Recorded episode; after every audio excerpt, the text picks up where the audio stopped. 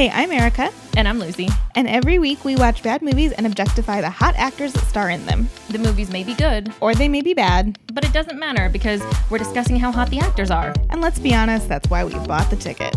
We recap and rate the movie and cap it off by discussing the star's charity work. Because being a good person is the sexiest trait of all. Listen on Stitcher or badmoviesgoodbutts.com. All right, welcome to episode 11 of Bad Movies Good Butts podcast. My name is Erica. And I'm Lucy. For the first time, you weren't taking a drink when it was time to introduce yourself. That's a right. We got to mark this day. episode 11. Lucy was not taking a drink. And I have two separate drinks. You do. It's true. Okay, so what are we doing this week? I am doing. Wait, am I going first or second? Second. Okay. Right? Yes. I am doing.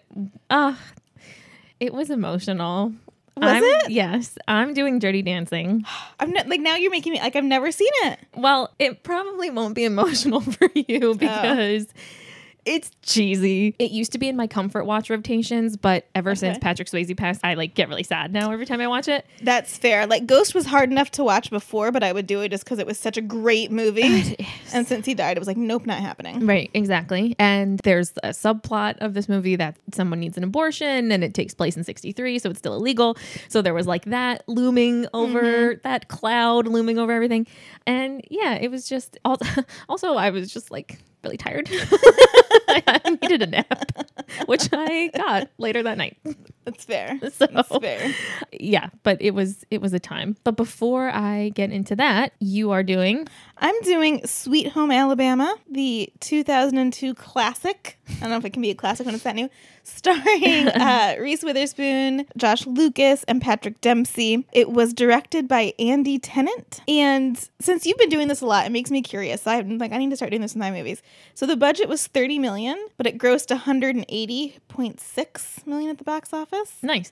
Who is So- Andy Tennant? I'm googling that right now because that, that name sounds familiar. Oh, I don't. Yeah, I didn't look that up. I think he's See just like a rom com. Probably, yeah. I mean, this was this hits all of the rom com high notes. Yeah, yeah, yeah. He Like- just dir- he just directs like Yes, a lot of yeah. rom-coms. Like it's it hits them all per- like love triangle and all it hits it all perfectly. So Reese Witherspoon, I don't think claims Louisiana because she's from Tennessee, as far as I knew. she was born here, But she was born here, yeah. yeah. But I I, think yeah, but I think she grew up mostly in Tennessee. Yeah. Um, Fun fact. Yeah. We have a claim to her as well. we do, we do. Should we want one?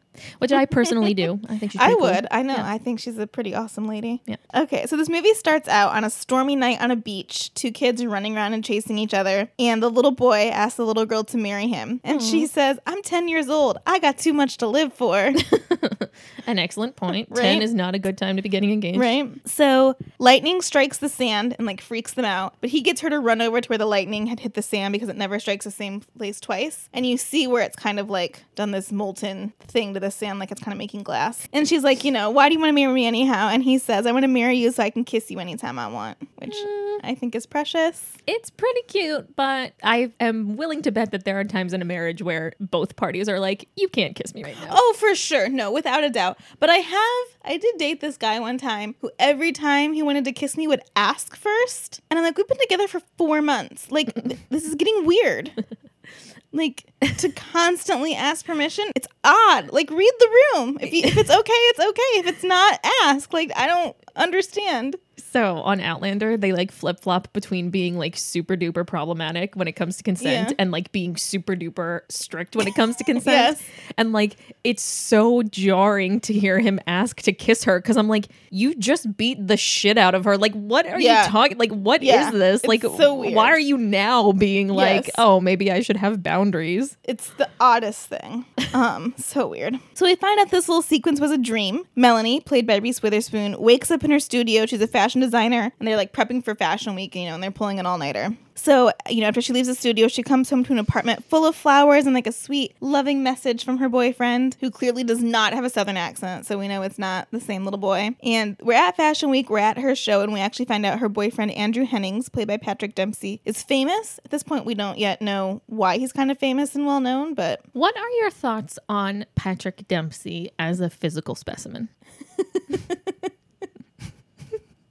I don't know why I worded it like a science He's experiment, right. but I know that so many people love him, right? And like watched Grey's for all those like years because of him. He's not my type I don't get it. I do not get it. because I feel like He's even- fine. He's fine. And I'm a big slut for a generic looking white guy. And I'm like, that he's okay. Like, I don't get it. Yeah, yeah, and I- he I'm supposed to believe that entire hospital full of women is like going bonkers over you? right. And there were definitely hotter people on that show. Than him. Exactly. The other guy is totally super Yes. hotter. Yes. Yeah. and- I clearly am a huge fan of Grey's Anatomy. I don't know what I'm Yeah, talking I'm about. not but you- either. we- you know what I'm talking about. The other guy. Yes, I do. Eric Dane? Yeah. Yeah, yeah, he's much oh hotter. Oh my God, so much hotter. so much hotter. Like, and seriously, like 18 women in this hospital Yeah. are like throwing their vaginas at him. And I'm Yeah. like, is he that cool? Yeah. I don't know. Maybe he has a good personality. I mean, in real life, he's probably wonderful. I don't know. well, I'm glad that you agree with me. Yeah. I let's say I feel like I'm being like gaslit by like No, no. Like, like out of these two, Josh Lucas to me is so much more attractive than Patrick Dempsey. agreed, Like hands down. agreed. It's the ruggedness. It is. It's the ruggedness and the blue, bright blue eyes, like those really Mm-hmm. piercing blue eyes, and his nose is kind of crooked. Oh, I'm a slut for a crooked nose too. I don't know why that's charming to me. That Mm-hmm. it looks like he got in a fight and never got his nose fixed, but it is. My friends from when I lived in Maryland, they every time I start like being interested in a new guy, every single time they go, "Oh, does he have the nose?" every time, That's amazing. and he always does. oh, that's so funny. So after the show, you know, her boyfriend Andrew embraces her, like they hug, they kiss, and he's like, "Hey, don't forget we have that thing with my mom tonight." She's like, "All right, shit." She's not excited about it. Yeah. So we're at later that night. She's in the back of like the limo town car, and they pull up to some place, and the driver takes her inside because Andrews, aka Patrick Dempsey's meeting is running late. Hang on a 2nd Mm-hmm. He just got her all that flowers and stuff because she was having a fashion show. Yes. Yeah. Like you're Oh, gonna okay. do great tonight. You know, like Okay, you work so hard. I love you. okay, and he's vaguely famous, and we don't know why. Yeah, we don't know why We will find out here shortly, but all we know is when he came into the fashion show, there's like paparazzi taking pictures of him and like calling his name and asking him questions. And you're like, what the heck is this? Okay.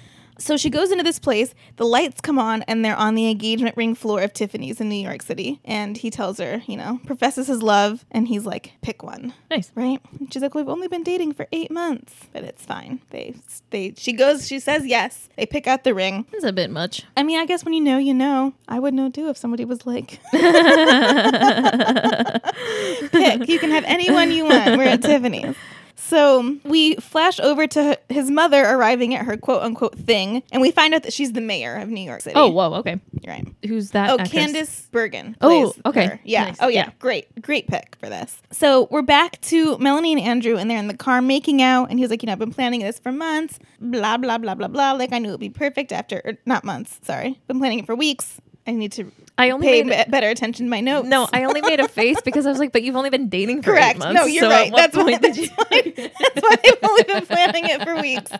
You know, he's like, I knew after your fashion show would be perfect. Like blah blah blah blah blah. Although this is nitpicking, but like now you made her the night of her. no, I'm show. su- I'm super anti turning somebody else's big night into your About thing. you, That's a thousand percent what he did. It was like her very first independent fashion show, like with her own line, and now it's like, yeah, I mean, it's not that they got engaged, but it's still kind of about him. I, no, I totally agree. Like that's why too, I don't understand people who do proposals like in front of groups or like in front of family. Because I'm just like, shouldn't that be a private thing? Like, what if she wanted to say no? Like, quit. Like, just stop making it about everybody. Like at that point, you're not even making about you're making it about yourself and not the other person. I don't. I'm not for it. yeah, it would have to be super, super specific. Yeah. But also, like, if someone's proposing to me, I would hope that it's going to be like an emotional moment for me. And Yeah. like, that's not necessarily something that I want, like, my mom. No, exactly. Like it needs to be like a private thing. No, I, Yeah. um, yes, I'm totally in agreement. Uh, so he's like, you know, let's call your folks and tell them the good news. And she like freaks out and grabs his cell phone out of his hand. And she's like, you know, like let's wait. I haven't seen my parents in seven years. I should probably tell them in person. Like let's just wait to tell people. She hasn't seen her parents in seven years. Yeah, Jeez Louise. we will find out why shortly. Yeah, something's going on. Um, so they flip the ring around and agree to keep it quiet. So they're on the red carpet and she greets his mom and they kind of like grab hands, you know, and do like the kiss on the cheek thing. And his mom feels the ring. And Candice Bergen is like, why is she wearing an ice skating rink on this finger? And flips the ring around in front of the press of- on the and red carpet, everybody. yeah. yeah. So the next day it's all over in the papers and her friends call her and they're kind of giving her shit like, you told the paparazzi before you told us? Like, what's going Oh, on yeah. here?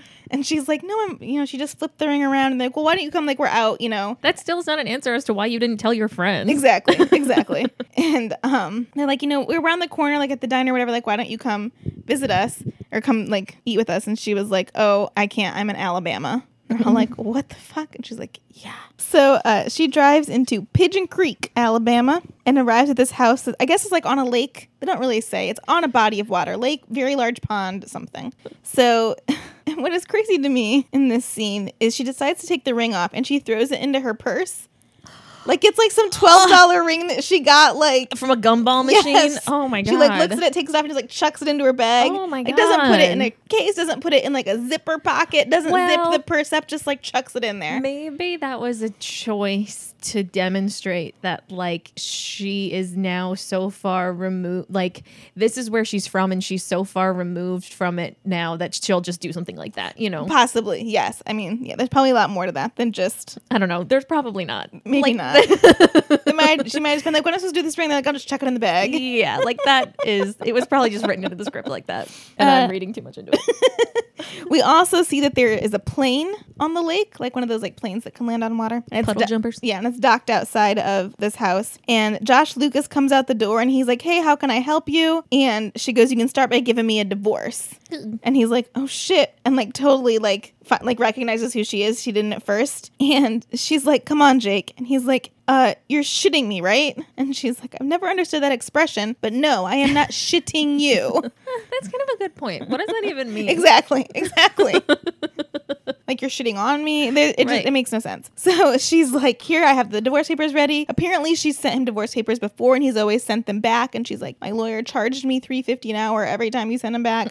So stop sending them to exactly, exactly. And the dog starts barking, and she tells him to be quiet, but uses the wrong name. So she finds out that in the seven years that she's been gone, their dog has died. Which is, I know, which is sad. And he was like, Do your parents even know that you're here? And she's like, Leave them out of this. And he's like, Go visit them and then I'll talk to you. She's like, You're just being stubborn. You just won't sign because you're like torturing me. And he's like, I won't sign because you're a hoity toity Yankee bitch. Whoa. Which I think is hilarious. when my parents moved here. Well, they didn't move here. They moved. So my parents moved from New Jersey to Baton Rouge, Louisiana mm-hmm. in the 80s. Mm-hmm. So not like, you know, the most progressive of places. Definitely No. not definitely not the worst. Baton Rouge is definitely better than like a lot of other Yeah. For deep South cities, for sure. right?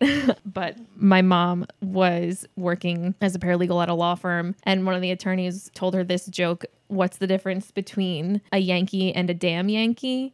And she was like, I don't know what. And he said, A damn Yankee stays. Ah, ha ha ha ha ha. And then just like walked away. And she was like, My husband's going to graduate school here, and we're going to live here for like five years. so Like, what have I gotten myself into? yeah, so he definitely was not pulling any punches. they made themselves known real fast. Oh, that's hilarious. So he goes inside and locks her out, and she's like yelling at him, you know, through the windows. And she asks about the plane, like, "Why do you have this plane?" Um, That's a good question. right? And he he doesn't answer. He's like, "You know, it's none of your business." And she lets herself in with the hide key, and he goes, "Well, that's the thing about hide keys. They only work if your wife tells you where they are."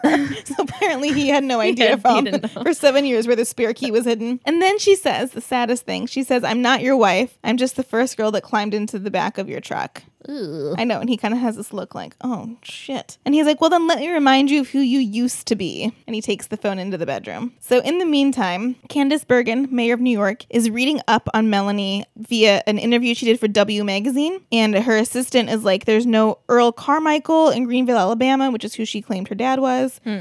You know, no record of her attending high school there. And right. And Candice is like, what happened to responsible journalism? Like, who is this girl? Where does she come from? None of this makes sense. We also learn at this time that Andrew is the Secretary of Housing for New York City. And um, he's talking to a friend and he says, they ask, like, what'd your mom say about this engagement? And she's like, because mom, she goes, mom said that you date women like Melanie, you don't marry them.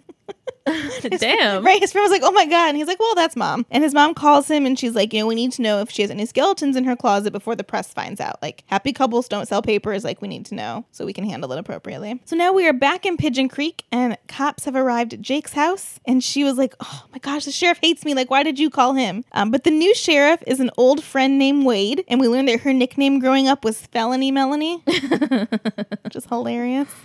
And Wade's like, you know, you gotta go. This isn't your house. And she's like, yes, it is. We're still married. Like, if you can get him to sign the papers, I'm out of here. And um, then he's, he says the most unfortunate thing. He says, you know, he's like, this is just a domestic dispute. Like, no, Jake, I can't make her leave. You guys gotta work your shit out. And he looks at Melanie. He goes, unless Jake hit you, because we take that kind of stuff pretty serious nowadays.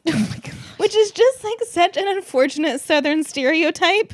Like, I do think we need to make it clear that Southern men aren't going around beating their wives all the time I wonder- while everybody looks the other way. Like, that's not yeah, a thing. I'd be super interested as to who wrote this movie, if it was someone from the South or not, right, because I don't think a Southerner would ever write that. right. And the thing that I love about Trae Crowder and WellRED and them is that they're like, we're raging liberal Southerners, and it's doing the rest of the nation a disservice to pretend like domestic abuse and poverty and racism are Southern issues. Exactly. And I think in the past four years, Yes. we've learned Yes. who was the guy in the KKK hood in the fucking Whole Foods. That happened in California. That did not happen here. Right. Like, Yes. fuck right off. Yes, yes. I, you know, I would say having dated men in both sides of the Mason Dixon line, that as far as like being gentlemanly and like genuinely caring about a woman's well being, that I see that a lot more in the South than I have personally when I have lived in the northern states. It's an unfortunate stereotype, and I think it gives people outside of the South like a pass that they don't really get. it definitely gives them a pass that Yeah. they don't deserve. And when I was in Jersey, I was having much more contentious political debates with Mm, guys that I mm-hmm. was interested in than I ever have here. Now, I think that that might be because here you like actively seek each other out, whereas in Jersey, it's not like something that I was actively seeking out. Gotcha, yeah. Like, Yeah. So I'm not having those debates because I'm like on my Tinder profiles. Like, right. Yes. um. So she's like, "No, Jake's never hit me. Like, come on, Wade." And Wade's like, "Well, then she's done nothing wrong. Like, I gotta go." And Jake says, "Is there still an outstanding warrant for wh- whoever dumped your mama's tractor in the fish pond?" it turned out that was Melanie. So Wade has to arrest her for that. so Okay, so the two writers, one was born in Juneau, Alaska, and one was born in Nevada. I oh, so don't yeah, know like, where they grew up, but yeah, not. No, they don't. Yeah. They probably don't really understand They can understand fuck that. right off. Yeah. I love it. You're more defensive about that than I thought you would be. Oh yeah, no, I super because I because I lived in because I went to LSU and I fucking fell in love with Louisiana and I fucking love it here so much. Obviously, I live here, and then I went back home and I had to deal with people Yeah. for Yeah. five goddamn years. But Yeah. ew, how could you live there? Yeah. Excuse me, you live in fucking Boston. Yeah. Yeah. I live here by choice too. I totally get it. so it gets For my sure. when stuff like that happens on the WellRED podcast. They said it gets your red up. That stuff gets my red up. Uh, okay, so Melanie's at the police station. and she calls her dad to come her parents to come get her. And her dad's like so why you in jail this time? Like apparently this is not their first time having to come get her. And her 'Cause, you dad know, is some she's felony melanie and her dad is some completely other guy than was quoted in the article. yes. His first name is earl but his last name is smooter so she's been going by melanie carmichael saying her dad is earl carmichael and that's not the case. And that they're from greenville which also isn't true. They're from pigeon creek. So they kind of start talking about old times and we find out that when they were married jake was drunk at her wedding and she went to the reception by herself with puke on her dress oh, because he was sleeping it off in the travel lodge hmm. So we get to her parents' trailer and like nothing has changed. It looks exactly, you know. And her mom starts kind of picking at her, you know, as our mothers do, about like how she looks so tired and how she's wearing her hair. And it turns out that she'd bought them tickets to New York City, but they never came to visit her. And her mom gave the tickets back because she said it just didn't suit. So it's kind of like this tension over the visits and, you know, she's like, and you never call. And I was like, well, the phone works both ways, you know, kind of having that contentious family But she doesn't have like a real reason for why she never went to No, visit. just that it doesn't suit. And Melanie's like, you guys visit battlefields all over the South, but you can't come to New York to visit me. And uh, Melanie lets know that she's engaged and shows them the ring. And back in New York City, Candice Bergen is grilling Patrick Dempsey. Like, are you sure you want to do this? Like, and she's trying to dictate the wedding and she wants a long engagement. And Well, a long engagement I kind of get because they had only been dating for eight months. exactly, and that was her thing. And Patrick's like, we're actually we're thinking Ireland at Christmas. Like, But also, like, if you're getting married in New York City, you're gonna have like a two year engagement. then that's her thing. She's like, you know, we can get the plaza, but not until, Yeah. you know, like a year from now. And that's probably only because she's the mayor. Right. So then we get to uh, Alabama the next day. Melanie is driving into town and talking to her divorce lawyer on the phone about options. Like, he's not signing the papers. What can I do? And she runs into an old friend, Bobby Ray, who's played by Ethan Embry, which he's been in quite a few things, but you know him most recently from Grace and Frankie. He plays Coyote on Grace and Frankie. He's on Grace and Frankie. Mhm, Aw. I love him. He's so Yeah. he's so great. yeah, he was like a '90s guy. Yeah, totally, Yeah. totally. He was in a lot of rom coms in the nineties. So they're discussing how like Bobby Ray is still single, you know, working at a tire factory, yada yada yada. So she goes into the bank, and the security guard is scared of her and leaves. you can really tell she reca- She made a mark. Yeah, she really did a lot to Pigeon Creek. She doesn't recognize the bank teller Dorothea because she lost 110 pounds. Whoa. I know. So she congratulates her. Dorothea is now married to Wade, and she's like, You don't have an ATM. And Dorothea's like, Well, it's because we would lose personal contact with the customers. And Melanie is like, Yeah, that would be tragic. If that happened. And she's like, I need to get some money out. And Dorothea goes, Oh, from your joint account with Jake? And she's like, Why, yes, I do. So we're back at Jake's, and he flies in on the plane. And Wait, did Reese Witherspoon know that she had a joint bank account open with him? she did. Yeah. She just, I guess, I kind of forgotten about it or wasn't planning on doing that. And then Dorothea was like, Helpfully suggested. Yeah, she was like, you know, you still have a bank account with Jake. so we're back at Jake's. He flies in and lands on, you know, the lake, walks in the house, and Melanie has fixed it all up, right? There's new furniture, there's new appliances. She's cleaned it up and put out like little knickknacks and decorations and made it look all nice. And she's cooking dinner. And the last straw was when he opens the fridge and says, What is this? Chick food? It was just light beer. It wasn't like quinoa and tofu. Right. It was just light beer. Also, food doesn't have a gender, so that's a stupid thing to say anyway. True. But this Um, was 2002. 2002. Yeah. I was dating this guy this one time, and he came over and he looked in my fridge, and it was like salad ingredients and Diet Coke, and he was like, "This is the most single girl fridge I've ever seen." That's true. Yeah, it's kind of like a, that's kind of a '90s supermodel fridge, like lettuce and diet coke. All you needed was some cigarettes to like top it off. Did you have freezer cigarettes at the time? I don't know. I don't know if I was smoking at the time. Be curious to know. Freezer cigarettes. okay, Eric. Let me just explain that really quick. I am a reformed smoker, and so sometimes I would buy cigarettes, but only like want them for like a night when I knew that I was going to go out and drink. So I would put them in the freezer. Mm-hmm. So to keep to preserved preserve between nights of drinking. But I haven't. I haven't smoked. I have not smoked in the year of 2020. That's impressive that you've made it through quarantine without a single cigarette. I know there are times when I've wanted one, but I something that I've realized now, and like hopefully I'll get to the point where I can do this with junk food, is the only time that I want a cigarette is when I'm drinking and my hangovers are so much worse, Mm. and I know that it's gonna be so much worse, so I can like play the tape out and Mm-hmm. Yes. be like, you don't, Yes. you want one right now, but you're gonna feel like shit tomorrow. Yes, that's fair. That's If really only I could do that with pizza and cheese fries. I mean, no, you have to have something. um. So cigarette. you thought I'd forgot, didn't you? that was a throwback. That was one of the very first things I learned about Lucy was that she kept freezer cigarettes. That does it too. Oh, that's fine. That makes it not weird. That does it for the same exact reasons. That just makes us both weird. okay. All right, so we're at Jake's and he's like, "Whatever, you want to spend all your money fixed up my house? Go for it." And she's like, "Oh, but honey, I thought you said it was our money." And you know, Oh, okay. I, yeah, because I was wondering what the point yeah, of this was. yeah. And he realizes what's happening, and so they fight. And she goes, "Why do you have all that money in that bank account anyway? And like, why did you quit the tire factory?" And he says, gets in her face and says, "I don't ask you about your boyfriend. Keep your nose out of my life." And she's kind of like, "How did you know?" And Right. he's like, Well, because a couple of things are happening there. Number one, is he unemployed? "No, but we will find out what's going on later." Okay. At this point, we don't know, but no, he's not unemployed. Okay. Number two, whatever has happened between them, he's been keeping tabs on her. Yes. Yes. So that's revealing. Yes. He says, just because I talk slow don't mean I'm stupid, which people down here do talk slow, but no, they're not dumb. So slow. Like, I used to work. They do a lot of things slow. Thank you. They do everything slow. Like, I've, I've had to learn that, like, It is a lot. everything is happening slowly. And I've gotten used to that, but we used to, I used to work at this bank when I first moved down here, and we had this one customer that would call, and he talked, and he always wanted to talk to me because he's like, You're so helpful, which is a nice compliment. But he used to talk so slow. I would be like, I just want to pull the words out of your mouth. like, you know what I mean? Yeah, like, get to the point. You Yeah. just, like, I won't be offended. We don't need to talk about how Yeah. our families are doing. Don't check in with me. Like, what do you need? I'm happy to help you. I'm at work. This is my job. Right.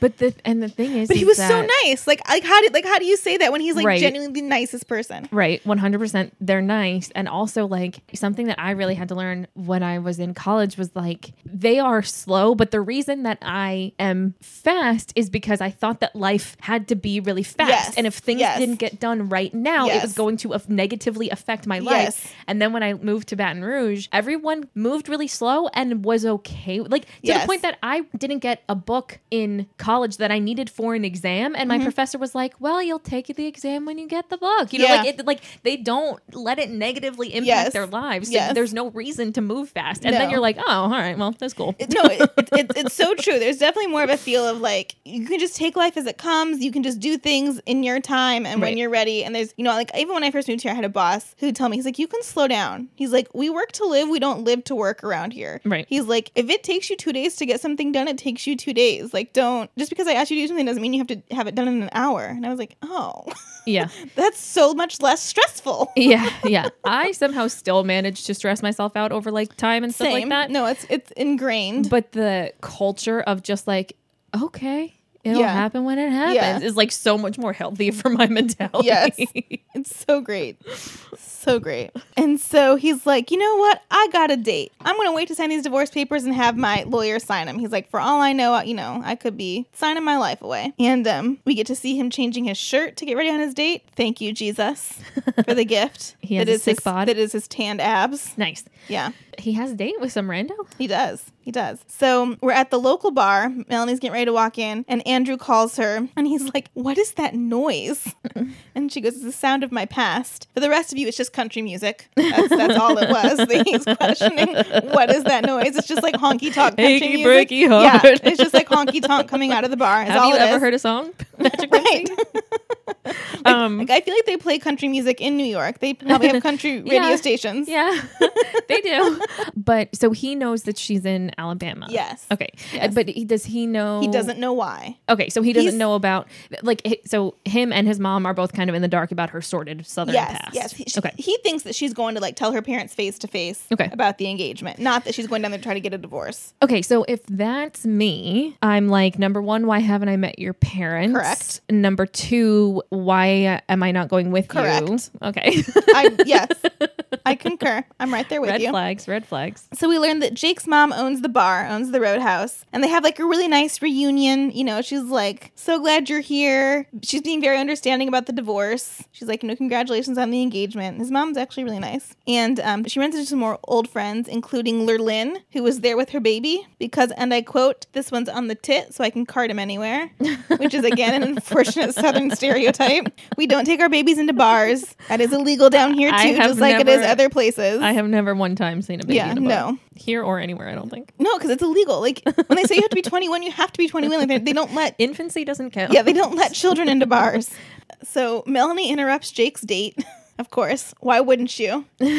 Um, he was on a date to that ba- that same Yeah, bar. yeah, Yeah. I guess it's probably like the only place in town. probably. Yeah. it's a small town. And she asks why he makes her be mean to him and, and embarrass him in front of all his friends. And Bobby Ray says the saddest thing. He goes, "We were your friends once too, Mel." Aw. I know. So he's on a date with some woman, and she's just like, "Excuse me." Yeah. Okay. She and- introduces herself. She's like, "I'm Jake's Yankee bitch wife who refuses to divorce." Okay. Like, you know, throws a little a little temper tantrum. and what is the woman's reaction? She's like, okay. yeah. like, I don't know how to, what to do with that. Yeah. So they play pool, and Melanie gets very drunk. Ooh. I understand though, when I go home to the small town I grew up in and I see all those people, I will occasionally imbibe far too much and make an ass out of myself. Um, so they're like all talking and reminiscing, but Jake is like stopping the guys from telling her what he's up to. Career wise. yeah, and she's like, "Is it something illegal? Like Right. what? Like what is going on?" Right. And he's like, "Maybe it is." So they relive Cool. Jake's glory days when he won the high school football championship. Oh, that's so depressing. It really is. And they're like, Remember that, Mel? Like, remember what a good time that was? And she goes, I could never forget that's the night that Jake got me pregnant. And they're all like, What the fuck? And then because Melanie is in a bad drunken state, she also lets the cat out of the bag that Bobby Ray is gay. Wow. Okay, so so far I am not Reese Witherspoon's biggest fan. She's really behaving really poorly up until this point. She's not she's not doing great. Um so Stella, Jake's mom, cuts her off. She's like, Good call. You've had enough. probably should have done that a couple drinks ago, but okay. Yes. She goes off on small town life and how, like, what's wrong with all you country people? And there's so much more out there. You know, your lives are so pathetic. Oh my god. Right? Like, like don't do that. The writers did get that part right about Yankees thinking that. Yes. Like, yes. Why don't you fuck right off? I'm fine. Exactly. Exactly. Uh, and so Jake, like, takes her out and drives her home. She, the way you just said that, like he takes her out, like oh he shot her. oh, no, but he does, like, pick her up and, like, her carry the her out. He's like, you gotta go.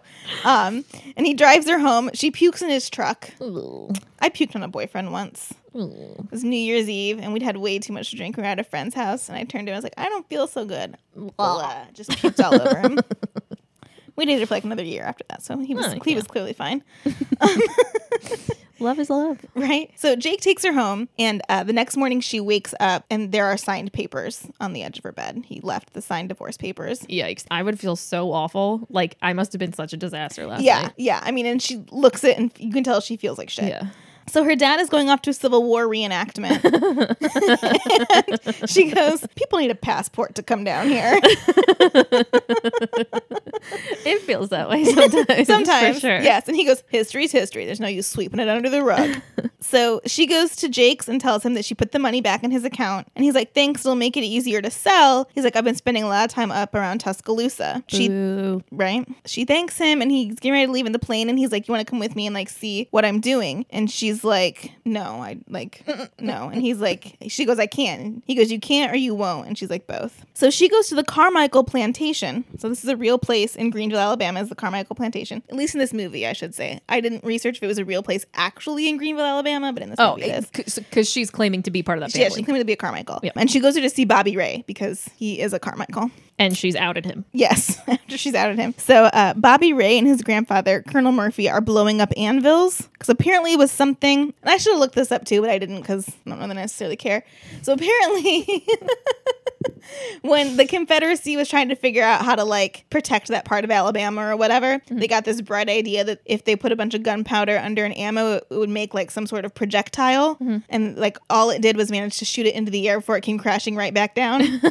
So they they recreate that now for tourists. So that's what they're doing at the Greenville Plantation or the Carmichael Plantation is, is recreating this act of stupidity for the tourist. She apologizes to Bobby Ray for outing him. I mean, you could make the argument that any Confederacy reenactment is a reenactment of stupidity, It's fair, yeah. yeah. like anything that they did. Just chilling. well, there it is. It is funny at one point. Colonel Murphy, aka Bobby Ray's grandpa, is like coming out of the bathroom and he's trying to like button his uniform back up, and he's like, "All these goddamn buttons! No wonder we lost the war." like he's having trouble. Yeah, when they filmed Cold Mountain, Renee Zellweger was like, I, I can't pee in this. Everything Right. is period. I cannot go to the bathroom. yes. Like I can imagine. And he tells her, he's like, You didn't just leave Jake. He goes, You ran out on all of us. Just sad. Yeah. This is the second time that someone has said something like that to him. Yeah, yeah. That like you weren't just leaving Right. You screwed us too. Yeah, like you thought you were just leaving Jake and whatever sad life the two of you were making, but you were really you really left everybody. So she goes to leave, and Candice Bergen's assistant shows up. He's taking pictures. He pretends to be from the New York Post that he's wanting to write a story on Melanie Carmichael. And um, so she's like, "Okay, I'll take you on a quick tour," but she knows nothing about the house, and she has to avoid the staff because like. Clearly, she's, She's not, not- supposed to be right. there. So she like They hides- don't know her. exactly, exactly. So she hides him in a closet and pretends that it's because of the house is part of an underground railroad and that the house is also haunted. and he's like, "What?" So Bobby Ray runs into her and he's he like catches. She's she's getting all the hits in there. She, she really Everything is. you need in a ghost. Yes. house. And um so Bobby Ray runs into her and he's like, What are you coming out of the closet for?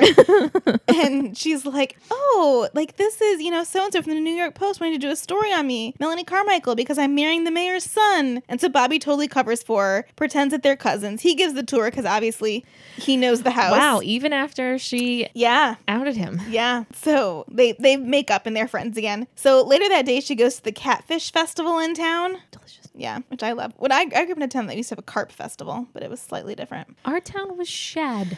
What does that mean? It's kind of like a salmon, I think. But the point is, why do you have to have a big fish festival every? Year? Well, ours every was because you can't, like, you can't. Well, at least we didn't eat the carp. Our carp festival was because many, many years ago, Bean Creek flooded the town, and when the water receded, there was like dead carp all over the streets. So we have a festival every summer honoring that.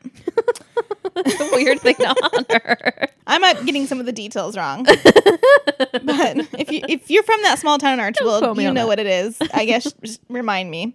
But I feel like those are the high points. Um, so she sees Lurlynn and apologizes to her for you know like all the ugly things she said about small town living, and then Lurlynn lets her hang out for the rest of the day with her and her kids. So they they've taken the kids to like the petting zoo part of the festival, and they're you know watching them feed the goats or whatever. And Lurlynn lets it slip that Jake actually went to New York City a year after Melanie left and realized that just an apology wouldn't work. So he's been trying to conquer the world ever since. And Melanie's like, "Oh, that's why he kept sending the papers back." And she was like, "Yeah." So maybe we haven't gotten here yet. I'm still confused as to what went wrong in their marriage. Like he was just kind of a drunk and a slob. We'll learn this here in a minute. Oh, okay. No, we haven't. We haven't totally understand why she left. Okay. What? Not like, that that's not a good reason to leave your husband. No, but we don't know like the event that was the catalyst to her being like, Okay, I'm done. "Fuck this! I need a new life." Yeah. Well, I'm assuming she had a miscarriage. Yes. Okay. Yes. So the whole gang's at the Catfish Festival that night. Like Bobby Ray comes over and they're like, you know, whatever, it's cool, man. Like, so he's back in the gang even though he's gay now.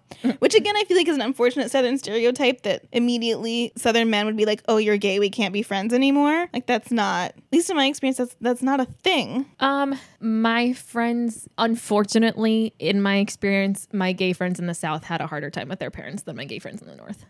I don't doubt that, like with their parents. I'm just saying from like a friendship standpoint. Like, like, Yeah, like Bobby Ray thought he was gonna be like out of the group, and they were like, no, dude, you're still our friend. Yeah, friendships. I wouldn't say one way or the other that any group had it more difficult. Yeah, Um, yeah, that hasn't been my experience but down here. but families, I it, it is kind of. I'm, I'm, Well, I mean that I can see just from the stereotype that we are. Tend, the people down here tend to be like more religious and Yeah. that sort of thing. That is Yeah. true. I mean, you're religious. Bible Belt. I know, but not everyone's my kind of religious where they love people anyway. not everyone's not giant dicks all the time. not not everyone has actually read their Bible and has a personal relationship with Jesus. Okay, so well, well, this isn't a, this isn't a Jesus podcast, so we'll move on. Um, I love throwing the shade. I love it when I think you just love it that I throw shade at other Christians. I do. They're not nice. They're, no, not. they're not nice. nice. They're- I love it when you call them godless heathens. and that's not they're not 'cause they- nice. They, are. I mean, not That's like the that's like the number one thing. Like you should be a nice person, and Yes. that's not nice. yes, it's yeah. And then you can't say that you are part of that group. Yeah, I I don't disagree with that. I from a personal standpoint, for me, that just makes it harder because people, if they hear I'm a Christian, they immediately assume that I'm like that. Exactly. and that's not the That's case. That's not right that's, either, That's yeah. unfair. So you know they're like drinking and hanging out, and Melanie says that the glass she's drinking out of is really beautiful, and it is. It's, it's a pretty glass, and she's like, oh, she's like, I wonder if you can get this deep South glass in New York. And the whole crew was like, Hey, Jake, where can she get this deep South glass? So we kind of get the hint that maybe like he owns the company or has something to do with that because he's like, shut up, I don't know where she can buy it. Okay, so he's a glass blower now. Apparently. Okay. So, uh, Sweet Home Alabama comes on, like the band starts playing that, and Lurlynn asks Jake to dance, and she's like, you know, Clint, my husband, you know, can't dance for shit. And so Clint comes up to Melanie and he's like, I can dance, she just can't keep time. And so Melanie's like, okay, show me. Like, and they go out and dance. And they dance past Jake and Lurlynn, and Melanie's like, I don't know, he's pretty good, Lurlynn, like maybe it's you, you know, just kind of being jokey. So she's like, oh, the hell you say. So Lurlynn and Clint go off and dance, husband and wife, and Jake's like, hey, do you want to dance? And Melanie's like, no, like refuses to do it, right? So uh, later that night, Melanie goes to the pet cemetery to b- visit Bear, which is the dog that died.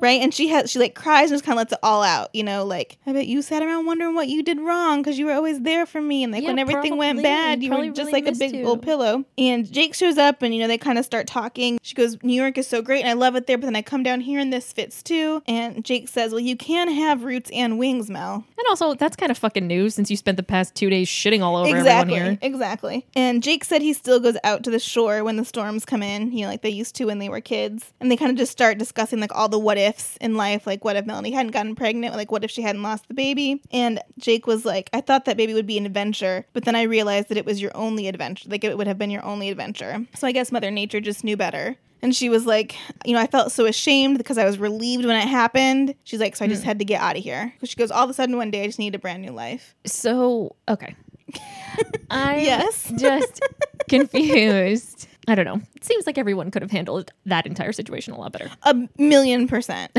Like there's Like, so if I were her, I could see being relieved because my husband is a drunken slob and I'm supposed to have a baby with him and he doesn't know how to get his shit together. yeah, yeah. Okay. It's totally fair. So Melanie and Jake kiss, and then he tells her to go home. So the next morning, she's fighting with her mom about like leaving and, you know, just all this stuff. And so her mom's like, well, at least go to the battlefield and say goodbye to your dad before you leave. so she heads to the reenactment field. Meanwhile, while this is going on, Andrew, aka Patrick Dempsey, aka her fiance, is headed to the Carmichael plantation. Like he's come down to Alabama to surprise her, as one would assume. So, And he's fully expecting to find like her entire family there. yeah, because she's Melanie Carmichael. Right. So he arrives there just as Jake is getting there because Jake has come to, you know, see Bobby Ray. And he's like, I'm looking for Melanie. And Jake's like, My Melanie? Well, doesn't Jake know who he is? Because he knows, No. So she knows that's the where this part kind of gets a little confusing or like because he made a reference they, to they her just boyfriend or something. right so like apparently he knows that she was engaged or dating but just didn't know to to who. And so at the same time jake says melanie smooter uh, patrick dempsey says melanie carmichael and he's like oh i guess we're looking for two different melanies. And jake's like yeah i guess. Because you know in his head he's going there's no melanie carmichael. Right. like so i guess we are looking for two different people. And bobby's like oh shit. When he sees this happen. And jake introduces himself as another cousin to melanie. So jake agrees to take andrew to the battlefield to see melanie and her dad and on the drive there andrew's like who's melanie smooter like who are you talking about and so he tells andrew all about melanie smooter aka felony melanie and how she blew up the bank when she was 10 years old so she became a local legend so apparently what happened She blew up is the whole damn bank. yeah, so apparently what happened was their friend Eldon, his cat had cancer. And so being 10 year old kids, they thought that when the vet said it needed to be put down, that it was going to be put in one of those chambers that sucked its lungs out, as little kids will think things like that. Okay. You know, they'll just make up random like what they think things are. And so Melanie couldn't stand to see that happen. So they went out to where they were doing some blasting by the new highway and stole a stick of dynamite and strapped it to the cat's back to blow it up. So it would die more humanely. In an, an explosion. an explosion. So they did 30 feet of fuse just to be on the safe side, and then they lit it and ran away. So they're in the diner, like feeling pretty bad about themselves, and the cat comes trotting down the road, still with the dynamite stuck to its back. God. So apparently, when the fuse hit the cat's tail, the cat obviously like took off like a rocket into the bank. The cat did wiggle free. They still see the cat around town. It won't come near people anymore, but they still see the cat around town. And she blew up the whole bank. And so Andrew was like, "Oh my god, what happened to her? Like that? She sounds like quite a girl." And Jake was like, "She was until she married some loser right out of high school and got pregnant." I know, it's so sad. So they're at the battlefield, and Melanie's like, "Oh my gosh, what are you doing here?" And the Melanie's father introduces himself to Andrew as Earl Smooter, and Andrew's like, "Wait." Yeah, something's going Melanie Smooter and Jake goes, "You and I are in love with two different women. Like even though it's the same person, they they got two different versions of Melanie." And he walks away. So Andrew has now put two and two together. Melanie admits that Jake was her husband, and at first Andrew was like, "You married your cousin?" And she's like, "No, Jake's not my cousin. Like he just said he was. You know, whatever." So Andrew leaves. Melanie tries to stop him. So back at her parents' house, she's feeling pretty bad about herself, and she's helping her mom make jam. And her mom says something that I think is just maybe a good point that we could stick with. She goes, "These plums, like the almost ruined ones, make the sweetest jam." Who makes plum jam? I don't know. That's this not lady. a jam people eat. This lady. I just like the point of like just because you think you're ruined or something is ruined doesn't Right. mean it can't turn out okay. I'm focusing on the specifics. You much. really I understand the metaphor. So Earl comes home with Andrew, and I love this part too because her mom says, "Oh, if I was knowing we would have had company, I would have put on the dog." And Andrew looks super confused. And this is one thing that I will say happens. We do have our own little sayings here in the South that make sense to no one else. So put on the dog means like put on the Ritz, or like I would have made it nice in here. I wouldn't, you know. She's making jam, so the kitchen's a mess, and you can tell Andrew's like, "Put on the dog." Like, yeah, I have never heard am I walking into? so they have a like a nice little reconciliation talk and they decide to get married in Alabama. So now we're back in New York City and Andrew is trying to explain like who she really is to his mom and his mom's like, I don't like that she lied. Right. And he's like, Mom, you can't be mad that she was poor. You're a Democrat for Christ's sake. And her mom's like, I'm not mad that she was poor. Like I'm mad that she she's like she's she- Right. She lied about Right, it. she's like, sketchy right, part. and she's like, I can certainly commend her for making something of herself, but she lied about it. She's like, that's not okay. So then we have like the whole montage of wedding planning. They decide to get married at the Carmichael plantation. um, I think this is really stupid. like, okay, we'll get married in Alabama. Yeah, they, yeah, they decided to get married. The quiet country wedding is just the ticket. I That's she's marrying the son of the mayor of New York, and he's like cool with that. Well, he was thinking Ireland at Christmas. He just wants to piss his mom off. That's all that is. Yeah. Um, so it's the weekend of the wedding. Melanie lands in Alabama with two friends. One, they I don't think they ever really say their names. Maybe a couple times in the movie because they're not really in the movie a whole lot. well, yeah. Uh, but one is a female who was like a model, like her first friend in New York, and then the other is this guy who like she used to work for when she first started designing clothes before she had her own line of clothing. So they see an advertisement in the airport for Deep South Glass, and they're like, "Oh, let's go." So they pull up to Deep South Glass, and she sees Jake's plane on the water, and she's like, "Oh, what the fuck." So they get in, and it's like this beautiful showroom, all this hand blown glassware. Um, he's selling that thing that happens when lightning strikes sand. It makes kind of like this sculpture thing. So he's selling those. but he didn't make them. He's just going out and collecting them and selling them. Yes, essentially. Yeah. Like I could go find them. well, also, yeah. Yes. um, so anyway, and so the female model is like, oh my gosh, this is beautiful. And Melanie's like, she goes, that's what happens when lightning strikes sand. And the guy really loudly across the showroom says, she's pulling your dick, which obviously offends all of the southern ladies. But I also thought it was funny that sh he told a woman that her dick was getting pulled because I'm like, maybe she's like Lucy and she has a teeny tiny penis in there. I bet that girl jerks off too. Right?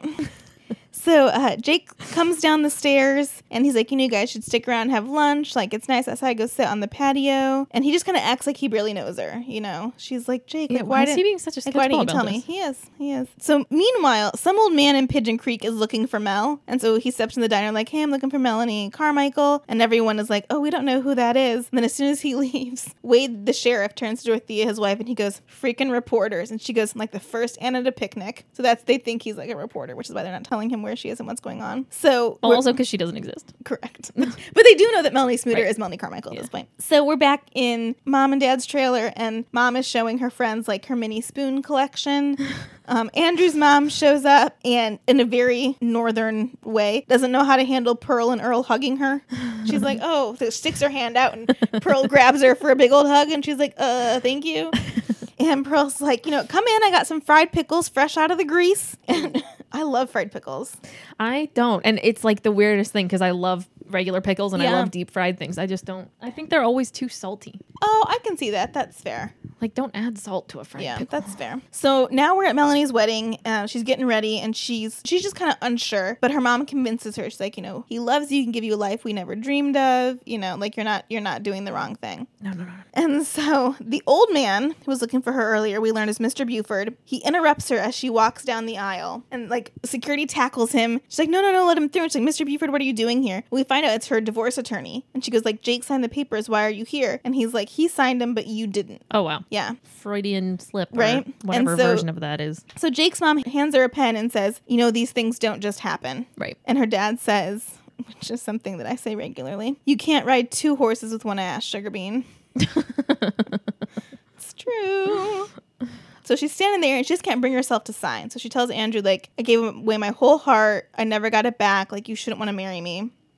And he's like very okay with it. He just like he just like calmly leaves. He's like, sure. yeah, he's like this is fine. yeah, he's like, oh, this is what this feels like. He's like, okay, all right, like, excuse me, and he very calmly walks away. All right. Um, well, good for him for right? handling that so well, I guess. uh, Candice Bergen is pissed. I don't know how realistic that is, Right, for sure. Well, it's okay. His mom makes up for it. She's super pissed and she's like, you know, go after him and starts calling her names. And she's like, you know, you little bitch. And so Pearl Smooter, Melanie's mom, is like, hold on just a minute. Like, she said her piece. Like, that's that. Like, let it go. And Candice Bergen goes, oh, why don't you just go back to your double wide and fry something? Oh my god, Right, which is so rude. rude. So then Melanie punches her in the face and says, Nobody talks to my mama like that. And her dad, of course, goes, The South rises again, Oh gosh.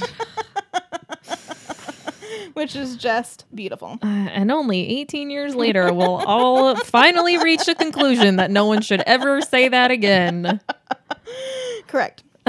So it starts to storm, and Melanie goes out to the beach where Jake is driving stakes to like attract the lightning to make those formation things in the sand. And she's like, "Hey, we're still married." And he's like, "Why didn't you ever tell me that you came to New York City?" And he goes, "Because I need to make something out of myself first. And she goes, "Well, are you about done?" So they, you know, they kind of bicker in that like I guess loving little coupley bicker way, which stresses me. Like I don't like that. like in, in my relationships, if I date someone who like likes to bicker, I, I'm just I'm not about it. Yeah. And so he asks why she wants to be married to him anyway, and she says, "So I can kiss you anytime I want," which is what he told her when they were 10 years old. So Wade, the sheriff, comes to get them. He handcuffs them together, takes them to Stella's bar, right, his mom's bar, where everyone is getting a reception together for them because, like, Jake's finally sober enough to enjoy their reception. And Jake goes, you know, I owe this lady a dance. And they finally have their first dance and they kiss. And then that's it. That's where the movie ends. As the credits roll, you get like the photo montage, you know, of her parents coming to NYC and years later them having a daughter and all that cute stuff.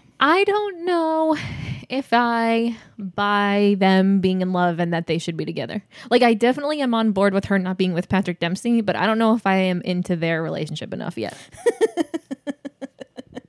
if you feel like committed Yeah. to the Jake and Melanie storyline. Yeah. One, I don't think after not seeing or speaking for seven years in one weekend, you decide everything's going to be fine. Yeah. You might realize that there's some feelings still there that need to be resolved. There's like a lot of logistics to their lives that they need to figure out. Yeah. Just The- like practical stuff. That like, I mean, and this is just kind of the rom com thing. You're just not supposed to Right. think about that and think about Right. that like everything will work out perfectly. Right. You know, so for that reason, I, I mean, I give it a boob. It hits all the rom com high notes. Mhm. You know, love triangle, makeup, breakup, fights. Mhm. You know, the couple gets together in the end. Third act twist. Yep. Yeah. Mhm. So for charities, I just did our love triangle. Uh, So Reese Witherspoon supports Baby to Baby, the American Cancer Society, and her, as well as her clothing line, Draper James, invest in Girls Inc., which is a nonprofit that supports financial literacy for young women, Oh. which is super cool. that. Well, and I just, to me, it makes so much sense when I read that. And I think it's so smart because Reese Witherspoon is really an amazing businesswoman. Hmm. You know, between acting, she has a production company, she has written a book, she has the clothing line. Like, she's really, she's very, you know, she's always doing something. And um, she's a very smart businesswoman. So I think, you know, I love that she's passing along those skills and the things women. that she's learned to other women. Josh Lucas supports the Afghanistan Relief Organization for Erase the Eracism Foundation, which is an anti-violence initiative that fosters cul- cultural diversity to eradicate racism. So Patrick Dempsey is an ambassador of Breakaway for Cancer, and he donated two hundred fifty thousand dollars toward a cancer center uh, for the hospital in Lewiston, Maine, in two thousand and eight. It's called the Patrick Dempsey Center for Cancer, Hope, and Healing because his mom was successfully treated for ovarian cancer at that hospital. Oh wow. I Good her. know that's so cool. On to me. It's your turn, Boo. I'm so excited to hear about Dirty Dancing. Okay. So, Dirty Dancing. What can I say? I'm so excited because all I know about Dirty Dancing is I've had the time of my life, That's a big part of it. and that Jess, a new girl, watches it every time she gets broken up with. That checks out. Yeah.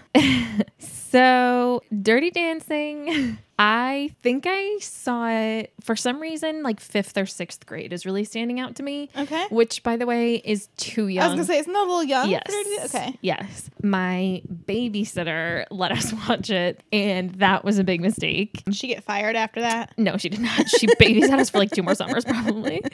Um, and yeah, it was just, it was not. Uh, I mean, it was a wonderful choice because I love Dirty Dancing. Right, right. um, but Kevin Smith made a movie called Jersey Girl, and in it, Ben Affleck plays a widower, and he has a young daughter, and they go to the video store, and Ben Affleck has to make a rule that they can't rent Dirty Dancing anymore.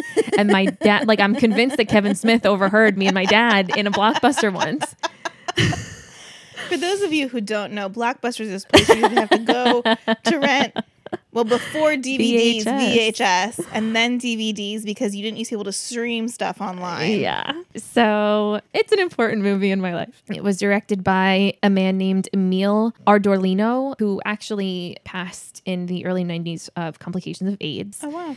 Um, it was written by a woman named Eleanor Bergstein, and it stars Jennifer Grey and the late great Patrick Swayze. It cost an estimated six million, and it made two hundred and seventeen million. Wow. Yeah, That's so- a lot of that's a lot of money now, really, for a movie to do, but especially back then. Right. So worked out great for the studio. Yeah, yeah. And there's with movies like this, it's a classic ish, you know. I mean, it's not like, you know, Citizen Kane or anything, but it's Yeah. like, you know, and there's a lot of like lore like that goes into movies like Mm-hmm, this that have been around for so long. And I don't know if this is true or not, but some things on the internet said that the original cut that they made of the movie didn't work and the focus groups like really were not responding to it at all. And they were like, Interesting. this is going to be a disaster. Yeah. And then it ended up being super successful. So this movie also has a phenomenal soundtrack.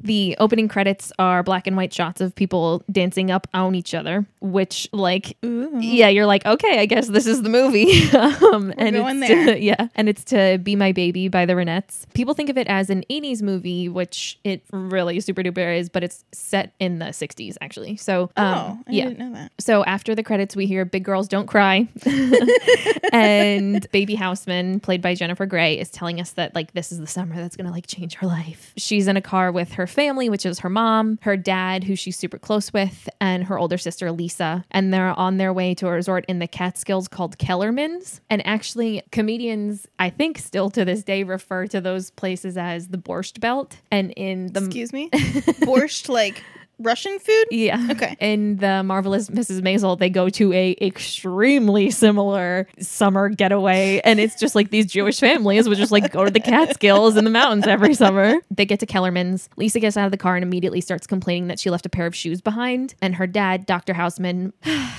played by Jerry Orbach, aka Oh, wow. yeah, Law and Order. and Lumiere. Oh yes. Yeah.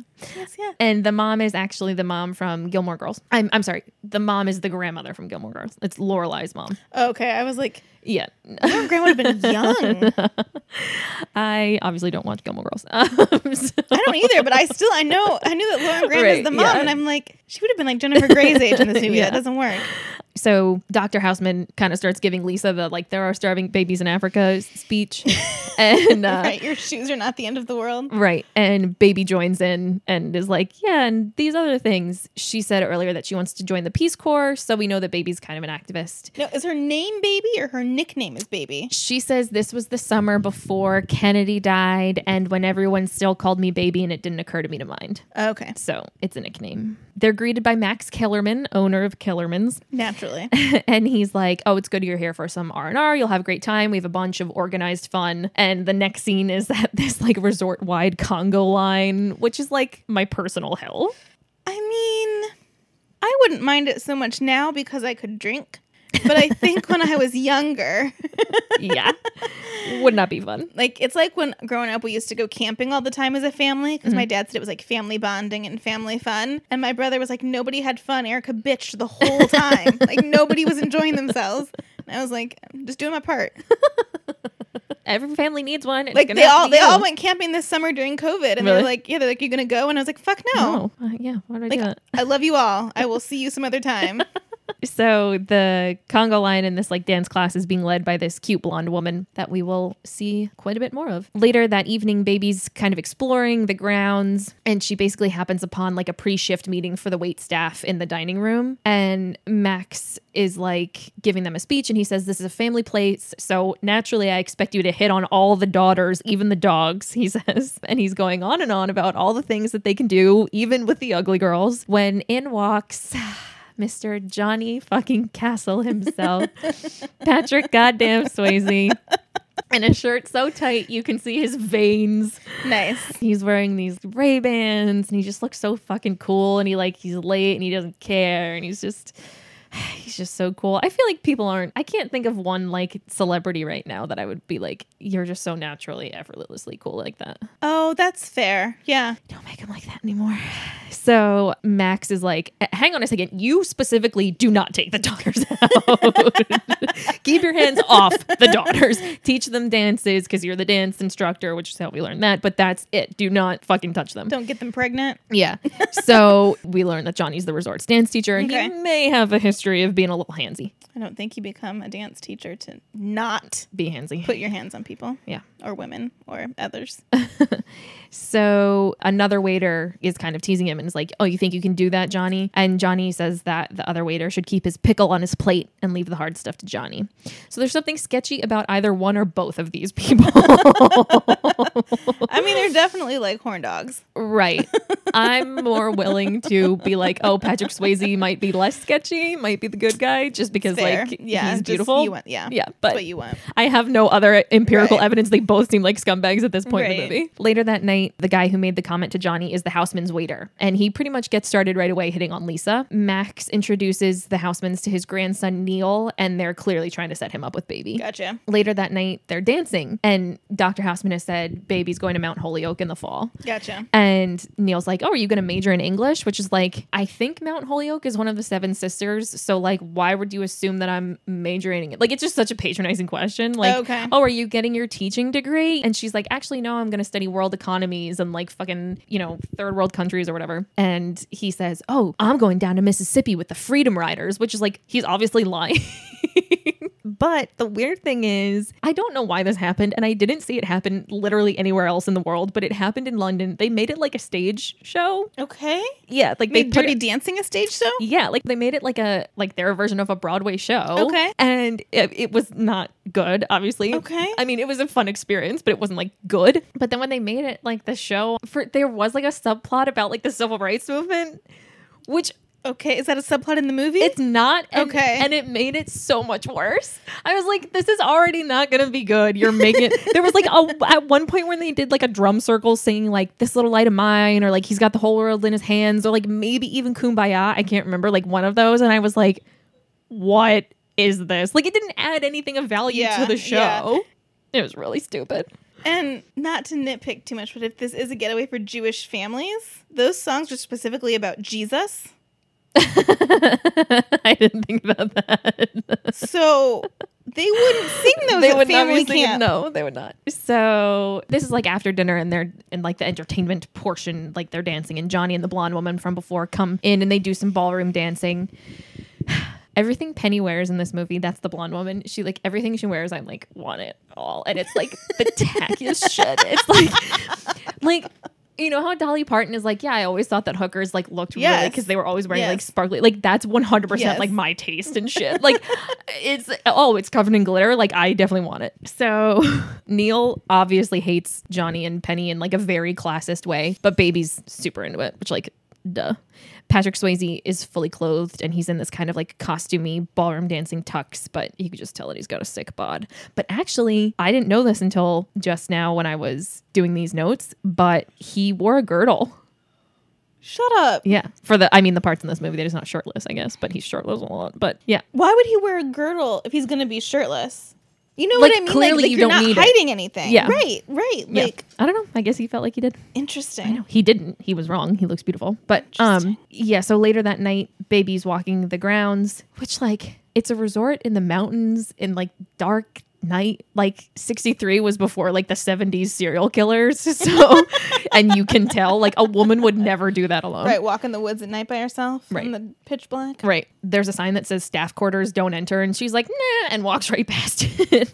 um I respect it. she's Do what you want, girl. Yeah. She sees one of the bellboys who helped unpack her car when they arrived, and he's carrying three huge watermelons, and he's like clearly struggling. So she offers to help him carry one, and he's like, No, no, no, you can't come where I'm going. And besides, I saw you dancing with Neil, and he starts like making fun of how awkward she was. And she has taken one of the watermelons from him and then starts to give it back, and he's like struggling to hold them anyway. Right. And he's like, Oh, like no, you no, can't do that. yeah. and he's like, oh, no, no, no, just kidding. Like, you can help me, but don't fucking say anything. And then he opens the doors to what is like, at that time, like probably your worst nightmare if you had teenagers. They're not teenagers, they're all young adults, but mm-hmm. it's a bunch of young people dancing to Do You Love Me, gr- just mashing pelvises. like, grinding Yeah. pelvises, grinding genitalia, grabbing each other's asses, grabbing each other's tits, like j- by the handful. Yeah. Yeah. Yeah. And uh, I watched a behind the scenes thing once on like one of my several DVDs that I have of Dirty Dancing, Mm-hmm. um, and they said that the scene that scene was really hard to film because the guys all had boners. I right. Like you can't. I mean, how do you control that? the camera was like cutting through and was like, "Oh my god, Steve, your boner's in the shot." so Johnny and Penny joined the party from where they were just working with the guests, and everyone's super excited to see them. Everybody loves them. They immediately start doing some dirty dancing of their own, and Baby's like, "They look so great together." And the bellboy says, "Yeah, he's my cousin. He got me the job here, and they do look really great together, but they actually haven't been a couple since we were kids." Then Love Man by Otis Redding comes on, and Patrick Swayze grinds his way over to where Jennifer Grey and the bellboy are. Like he grinds with like a couple different people, like just in his path. Naturally. Yep. And then he's like, hey, what the fuck is she doing here? And the bellboy kind of tries to make it seem like she's his date. And Jennifer Grey goes, I carried a watermelon. And Johnny's like, okay. And then just like kind of leaves. Right. And she winches, winces and she's like, I carried a watermelon. And I say that internally to myself all the time whenever I do something stupid, like especially with a guy I like. I'm always like, I carried a watermelon as like a blanket statement of like, oh, I just did something Yeah. embarrassing. I can't believe I said that. He's clearly not a huge fan of her being there, but he sees her standing awkwardly and is like beckoning for her to dance with him, which she does. And it's like 45 seconds of the most awkward hip rolling moves I've ever seen Nice. and anyone has ever seen. Yeah, it's awful. She's like just getting the hang of it, and the song ends, and he kind of like spins her away and leaves. the next day, they're having organized fun at a lake, and the waiter is back hitting on Lisa. Baby tries to talk to Penny, and she says, Were you really a Rockette? And Penny says, Yeah, my mom kicked me out at 16, so it was my only option, which is kind of like a lot to tell a stranger. I also am impressed that being a Rockette was her only option. Right, exactly. Because typically when you get kicked out at 16, your only option is like, right, like the Like- Rockettes were just there waiting for you. right? Like, I mean, there's a lot of 16 year olds that lead, assuming- lead really rough lives when they get kicked out. Right. Like, I'm assuming she meant becoming a professional dancer, which then led to me becoming a Rockette was my only option. I mean, better than like selling drugs or having to become a sex worker. Like, that too, yeah. like your life. Like, I struggle to feel bad for her. Am I supposed to feel bad for her? yes. Um, oh, oh, and I think as of that- right now, no. I think that dancing was her only option outside of that's what she means is yeah if I didn't want to like you know be a drug dealer Gotcha. or a Okay. prostitute then Okay. then I had to become a professional dancer. So then Baby says, "Well, I envy you," and Penny storms off, which given what Penny just told her was a stupid thing to say. So I respect that decision. So later that night, the Housemans are participating in like the dancing organized fun. Baby sees a woman dancing with Johnny, clearly cooking out on him. She's being super duper handy, like rubbing her tits all on him. And Max tells Dr. Houseman that th- that woman is what he calls a bungalow bunny. And they're a group of women that are there all the time and their husbands come up on the weekends. Ah, Um, and it's just clear what's going on. yes. Neil comes up to Patrick Swayze and asks where Penny is. And Patrick Swayze is kind of defensive and it's like, she's taking a fucking break, like, calm your tits. And Neil says, just as long as it's not an all night break. And then he's kind of like, come on, baby, let's go. And he sucks. Baby goes with him and he's trying to put the moves on. And she's like, oh, I should go. My parents are probably worried about me. And he says, they'll be happy if they know you're with me. I'm like a total catch around here. And, Ugh. yeah. And baby literally says, sure you are. It's so gross. Yeah. Then they see Lisa and the waiter Robbie like coming out of the woods where they were obviously like necking and Robbie took it too far and they're arguing. And Neil says, I'm sorry you had to see that. Sometimes in life you see things you don't want to see. Like, how deep of you? Well, and like, way to mansplain an argument. yeah, like, what are you even talking about? Uh, the amount of times that I, some guy has said something and I'm supposed to be impressed, I was just like, ugh, you, were the worst. So he's like, oh, are you hungry? And takes her to the big, like, industrial resort kitchen. But baby sees Penny and she's like hiding in a corner and she's crying. She's like clearly having an anxiety attack. Yeah. So she's like, oh, I should go check on Lisa. And she like gets Neil out. And then she goes and tells the bellboy who tells Johnny. And the three of them go back to the kitchen to get Penny. On the way, baby asks what's wrong. Like, why is she sitting in the dark in the kitchen crying? And the bellboy tells her that Penny's knocked up. And baby asks, what's he going to do about it? Meaning Patrick Swayze. And he's like, but excuse you, it's not fucking mine. But thanks a lot for that judgment. Um, Oh, I would have have assumed that too. well, it maybe isn't so offensive that she assumed it, except that she already knows that they're not together. Okay, the, yeah. The bell, the cousin already told her that. You can be not together Yeah. and make babies. Yeah, but I don't know if Johnny knows that she that she knows that anyway too. Gotcha, So like for him to be that yeah, offensive, yeah. that for him to be that offended is like kind of weird anyway because like she's not saying anything. She just thought it was yours. Yeah. But you know whatever. if I focused on the, the things in this movie that maybe didn't make a whole lot of sense, it's gonna be a long day.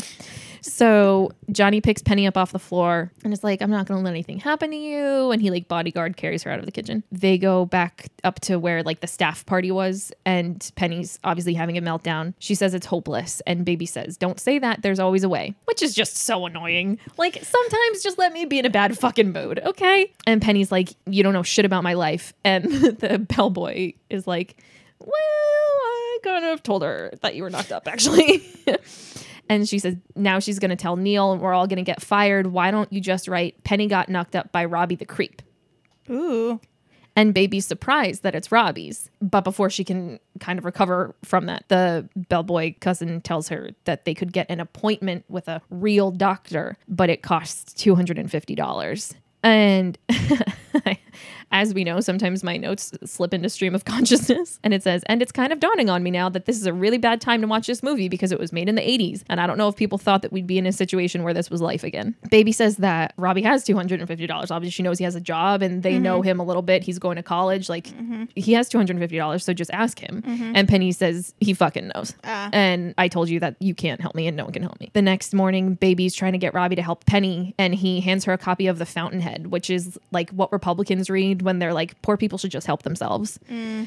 poor people should just not be so poor if they want to matter. And that's basically what he tells Baby. He says some people matter and some people don't. And um, Baby pours an entire jug of water down his crotch.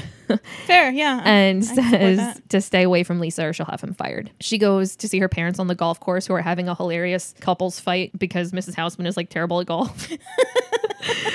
and baby says, Daddy, someone's in trouble. And he says, Besides your mother.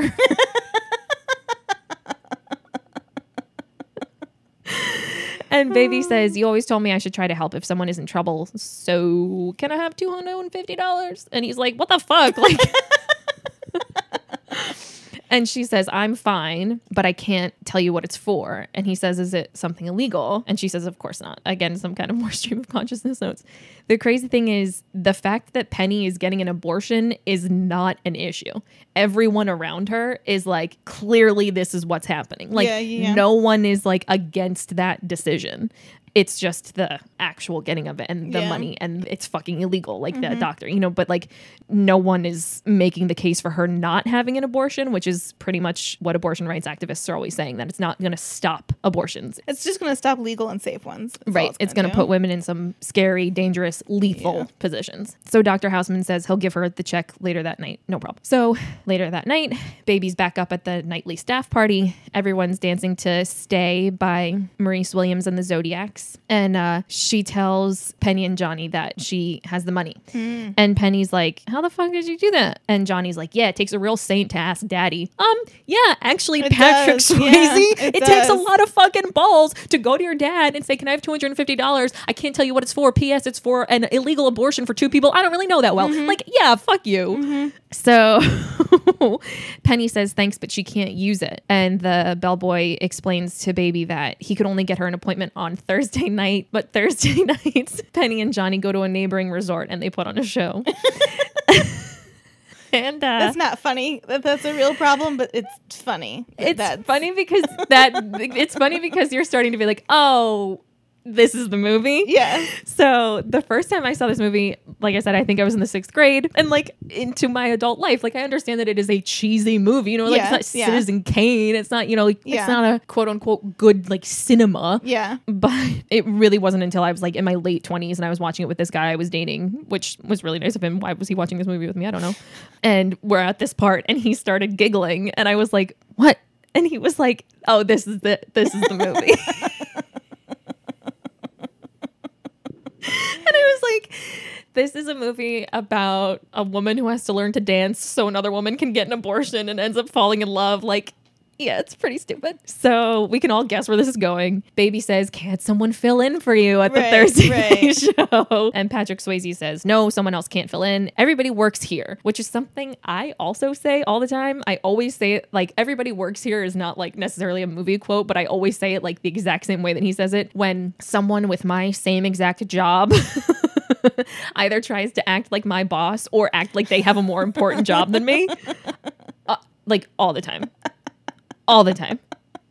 So he jokingly says, like, what? Haha, like you want to do it? And the bellboy's like, it's not a terrible idea. And baby's like, I can't do that. I don't know how to dance. And Penny says to Johnny that he can teach anyone. And Johnny says, You just heard her say she can't do it. She can't do it. She cannot do it. And baby gives him the stink eye. And the next scene, he's teaching her how to dance. Right. Of course. Welcome to Dirty Dancing. so, Patrick Swayze was actually a trained ballerino, which is something that Molly and I made up. I was gonna say I don't think They're I just think, called I think men are still ballerinas. are. Yeah, it's not that's not a gender specific term. It's just the term for the Yeah. the what they do. So, these scenes were actually probably pretty frustrating for him, which is good because in the movie he keeps getting pissed at her.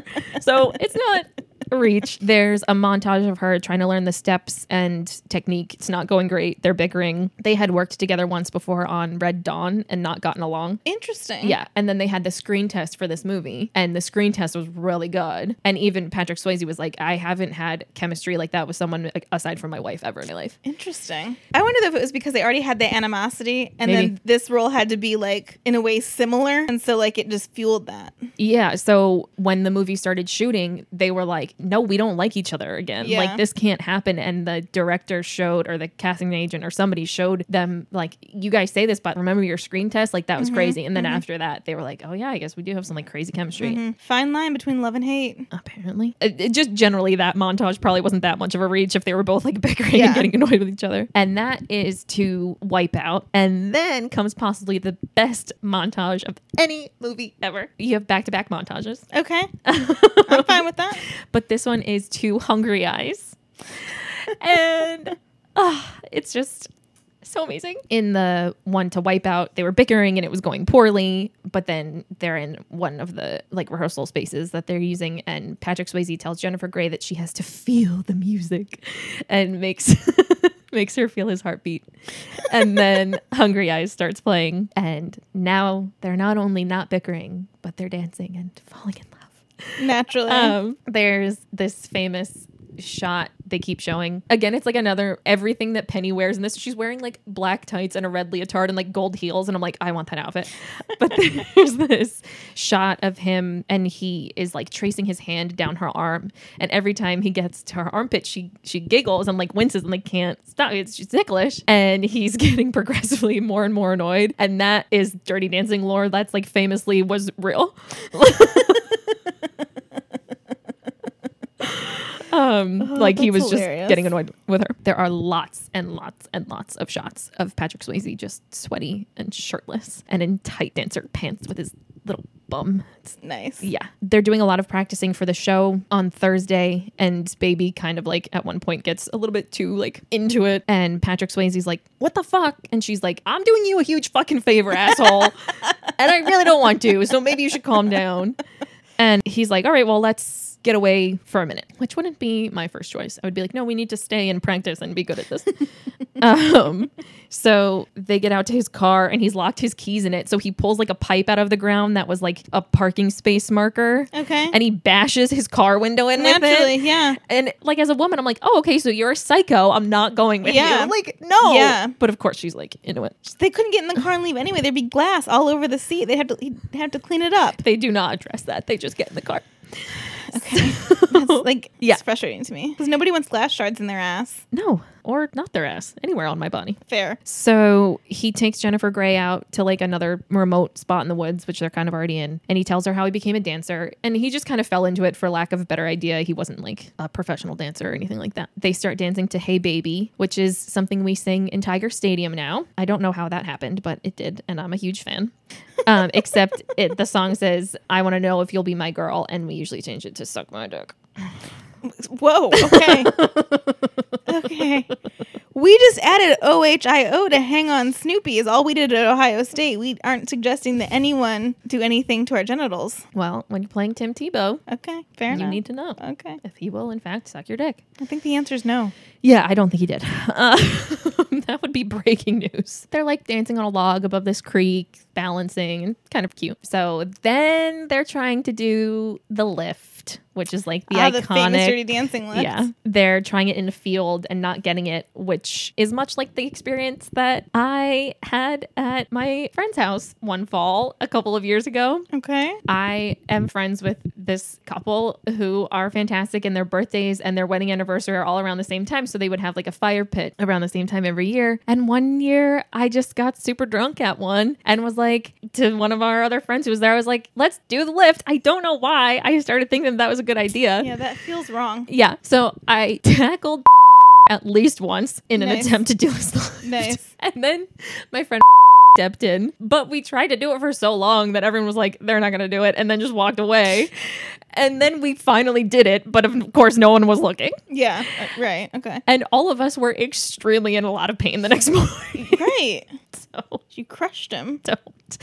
This is professionals only. Do not try that. So eventually they get in the water and they get to do the lift. And like the sun is like glistening off his back and he's just like tanned and he just looks beautiful and perfect. So then it's Thursday night, and Penny and Baby are going to get Baby dressed and ready for the show. They run into an old woman who's staying at the resort, and she drops her purse, and a couple of wallets spill out. And she tells Penny she used to be a dancer too. And then, like, her husband comes and they walk off. It's random, but we'll come back to that. Penny's dressing Baby and getting her ready, and Penny says she just wants Baby to know that she doesn't sleep around, and she thought Robbie loved her. And she says she's scared of what's about to happen, and Baby tells her not to worry and it'll be fine. And um, women's groups and abortion rights activist groups at the time actually really praised this movie's portrayal of how all the people around Penny react to mm, her having an mm-hmm, abortion, mm-hmm. which is just with like sympathy and care and kindness. Yeah. So Johnny and Baby do the dance at the other resort. It doesn't go great, but it doesn't go terribly. They don't do the lift. At the very end, they see the old couple that Baby and Penny saw earlier that day. They're in a pretty good mood on the way back, and something is different in their mm-hmm, relationship. They're like kind of holding hands when they get out of the car, and the bellboy comes running over and tells them that Penny's in trouble.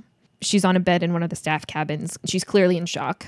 Baby says, I thought the guy was a real doctor. And the bellboy says he had a dirty knife and a folding table. And then he could hear, yeah, it's horrible. And Wow. that he says he could hear Penny screaming from the hallway Well, yeah. because that's pre Roe v. Wade. Yeah. And like, that's not an if situation anymore. Like, that's going to be reality in a, like, probably a couple of months. Mm. Like, almost certainly here, if not, you know, elsewhere all over the country. So we have that to look forward to. Baby runs and wakes up Dr. Houseman and brings him to Penny. Yeah. So all of the other like staff are like standing around watching this. Like, give her some fucking privacy. um, Too much to ask at summer camp. Dr. Houseman asks who's responsible for this woman, and Patrick Swayze says he is, which Dr. Houseman takes to mean it was his baby. Which, yeah, that's what anyone would think. But then later on, people are like, st- like everyone keeps being shocked that it's not Patrick Swayze's, and I'm like, well, you're being really vague about it not being yours. Yes, yeah. Like you Um, keep kind of almost inferring that it is,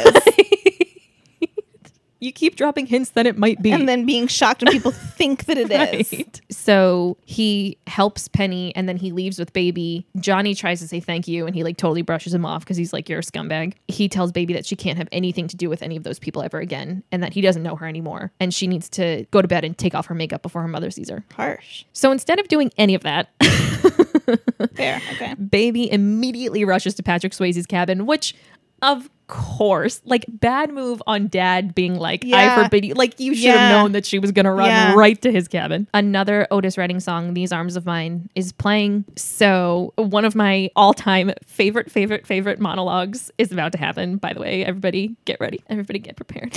I hope that I can pack the emotional punch of Jennifer Grey. So he lets her in and he's like, sorry, my room sucks. And she's like, no, you have a great room. It's awesome, which is like really cute. She apologizes for how her dad acted towards him. And he says that the reason people treat him like he's nothing is because he's nothing. And she says that's not true, that he's everything. And he tells her like his life is always a mess. He's always financially mm. unstable. It's always a mm. mess. And she says it doesn't have to be that way. And he says he's never known anyone like her because she thinks she can make the world better. And she says, Yeah, yeah, I go get my dad. That's really brave because he made fun of Yeah, her for it before. And he's like, Actually, that was really fucking brave. At least he came around. Right, exactly. He says, You're not scared of anything. And Jennifer Grey says, She says, Me, I'm scared of everything. I'm scared of what I saw. I'm scared of what I did, of who I am. And most of all, I'm scared of walking out of this room and never feeling for the rest of my whole life the way I feel when I'm with you. Girl, girl, I get you. It's so good.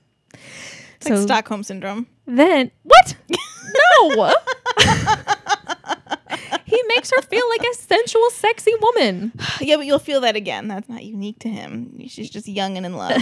yeah, but she is young and in love. That's why it packs such a punch. So then the song Cry With Me starts to play, and she says, Dance with me. And we have the sexiest non sex scene in cinematic history, as far as I'm concerned. Lots of pelvis mashing again. She does the thing that Caitríona Balfe did it in the Outlander episode that I talked about, where she like walks around him. And like that was so that you could see Sam Heughan's ass, and Patrick Swayze's ass is clothed in this, but she Uh. still grabs it, Yeah. and you get a good like sexy back shot, as we've discussed. The backs are underappreciated. Very much so. Yeah. So, yeah, it's just a super, super, super sexy scene. Like, I would like to feel one day in my life like a fraction of sexy as they're pretending to feel in this scene. Um, he takes off her shirt and they obviously fuck. Th- But there's no like actual, like, you see him on top of her and they kiss, but there's no like, there's the dancing and then the implied sex. There's no Gotcha, like, yeah. So the next morning, breakfast is awkward as fuck with the Housemans. There's an announcement that there's going to be an end of the season talent show, and Neil asks if they'll be in it. And Dr. Houseman says they're leaving early. And Lisa says she was going to be in the show, and Mrs. Houseman is like, "Mm, "Why the fuck are we leaving early?" and Dr. Houseman's like, "Oh, just kidding, never mind." So Baby goes to check on Penny, and while she's there, Johnny happens to come check on her too. And Penny says that Dr. Houseman says she'll be fine and she can still have kids. She asks them how the show went, and they're both acting really fucking awkward because Yeah. they just fucked last Yeah. night. and Penny catches on. And Baby's like, oh, okay, I should go and leaves. And Penny's like, what the fuck? Like, you need to cut this shit out to Patrick Swayze. Baby's been waiting for him outside Penny's cabin. And he's like, uh, I gotta go. And she's like, okay, like, if you're busy, I guess. And it's like so heartbreaking. I haven't gotten blown off like that in a really long time. But like, the stomach drop after you realize that a hookup meant nothing is like so raw. He goes to leave and she kind of like calls out his name and he looks back and is like clearly conflicted. And then he gives her this like beautiful Patrick Swayze smile just to portray that like they both know that this is not a good idea, but they are super into each other. Mm-hmm, mm-hmm. The next day it's raining and Baby and Johnny are having post coitus cuddling to Will You Still Love Me Tomorrow. And that's a good song. Obviously, a lot of people have done it. Um, Amy Winehouse did a really beautiful version of it. Oh, interesting. Yeah. So she asks him if he's slept with lots of women, and he's like, "What? What? What do you want to that?" And he like gets kind of annoyed. I'm and just a sexy dancer traveling from summer camp to summer camp. I like that you keep calling it summer camp. Um, I mean, this isn't just a week. They're there for a long time. yeah, but it's not a camp. It's like a resort. It's like a family. Like they're not kids. That would be a disturbing movie. okay, are they like in cabins? Uh, yeah. Do they have communal eating areas? Yeah, but it's not like Do they have scheduled activities? camp. Uh, it's family camp. I'm sorry, it's family camp. so um he like kind of gets annoyed and he gets out of bed and you see like a nice little sliver of his booty there's actually a better patrick swayze booty shot in a movie but i can't remember what it is oddly enough dax shepard has talked about it like multiple times on his podcast yeah but i can't remember what the movie is i mean patrick swayze has a nice ass that's not revelatory information his body is also just like sick. It's like the perfect, like masculine, like triangle. He tells her that the women, like the bungalow bunny from earlier, they hit on him and they sleep with him and they use him to like get their jollies while their husbands are mm, gone. Mm-hmm. And he just, you know, hates every minute of it. yeah, because men do hate being desired and sought after and clawed at by multiple women. Yeah, especially when they're giving him money. Yeah. And she's like, Oh, okay, I get it. They were using you. And they start making out again. And he asks what her real name is. And she tells him it's Frances after the first woman in the cabinet. And that's when I realized that maybe I watched this movie too young and let it inform my political mind, but not going to dive too deep into unpacking that. So that night, Lisa tells Baby that she's going to lose her virginity to Robbie. And Baby's like, That sounds like a super bad idea.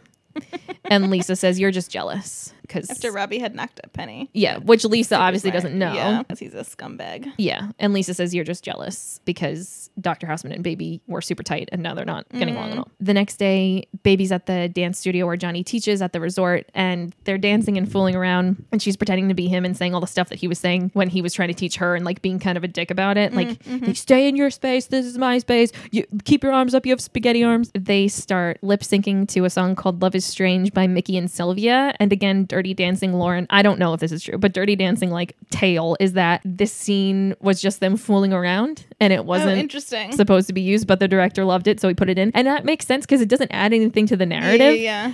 It's one of the best scenes of all time in a movie, and I think they did a parody of it on an episode of How I Met Your Mother. So Neil comes up and interrupts them. He tells Johnny that he wanted to talk to him about something new for the end of the year talent show because they always do the mambo or the merengue or, or something. And Johnny's like, "Oh yeah, that's great. Like I have all these ideas. We could do this new like innovative stuff or whatever." And Neil's like, "Mm, "No, no, no, no, no. I meant like instead of the mambo, we could do the pachanga." And Patrick Swayze's like, cool. And Neil's like, well, you could do like your creative little shit, but you know, next summer when we need a dance instructor, and Patrick Swayze's like, it's fucking fine. We'll do the goddamn pachanga. and then Neil tells Baby to make sure that Johnny gives her the full half hour she's paying for. Ooh, okay. Yeah, he's a little bitch. In the next scene, they're leaving the studio, and Patrick Swayze's like ranting about Neil, and he says that guy wouldn't know a new idea if it hit him in the pachanga. nice. Baby asks, like, why do you let him talk to you like that? You could have spoken up and mm. fought for yourself. And Johnny's like, I-, I can't fucking fight back. Like, I need this fucking job, you idiot. He doesn't say me, you idiot, but I kind of feel that way. Like, why don't you know this? Yeah. So then they see Lisa and Robbie with Dr. Houseman, and Baby kind of like yanks Johnny back and like to hide. Mm-hmm. And he's like, Oh, I'm supposed to fight back, but you're not fighting for me. Mm-hmm. He says, I don't see you going up to your dad and saying that I'm your guy. And she's like, Oh, it's complicated. and he's like, It's really not. I don't think you ever had any intention of telling him that we're together. Ooh. Yeah, and he angrily storms off. A while later, Baby goes to Penny's cabin and asks if she's seen Johnny, and he's there. And she's like apologizing and she starts kissing him. And Robbie comes, happens upon them, and he makes a comment about how he picked the wrong sister. Oh. So Patrick Swayze immediately starts kicking his ass. Yeah. Which, how stupid do you have to be? Even in the Dirty Dancing universe where he's not Roadhouse, he's just some guy. He's still. Dude, Yeah. he's still a total badass. So, yeah, don't pick a fight with a guy like that. So, he, he kicks Robbie's ass. He and Baby make up, and everyone's practicing for the end of summer talent show. The bungalow bunny from before tells Johnny she made a special arrangement for the last night together, which, like, Baby watches that conversation and then kind of not so subtly pretends that she's not watching. That woman's husband is actually there. Okay. And he's like, Oh, I got a poker game all night. Here's some cash for you to fuck my wife, I guess, and keep her from annoying me tonight. Um, Lovely. yeah. And Johnny's like, Actually, I'm busy, so sorry, and gives the money back. And baby's watching, and she's like, Oh, I'm why he's busy. yeah. Which is hilarious, but also sweet. Maybe just hilarious, and I'm brainwashed, and it's not sweet at all, but I thought it was kind of sweet. So Lisa tells baby that she's going to lose it to Robbie tonight. It's happening. Yeah.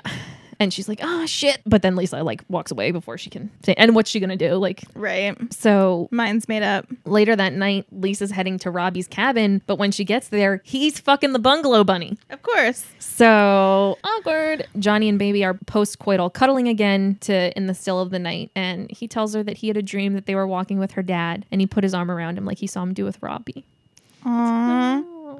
So the next morning, the bungalow bunny is leaving Robbie's and she sees baby leaving Johnny's. So she's pissed. At breakfast that morning, Max and Neil tell the housemans that the bungalow bunny's husband got his wallet stolen and that the bungalow bunny said she remembered Johnny being around at the time. Of course. Right. So obviously, bitch. Right.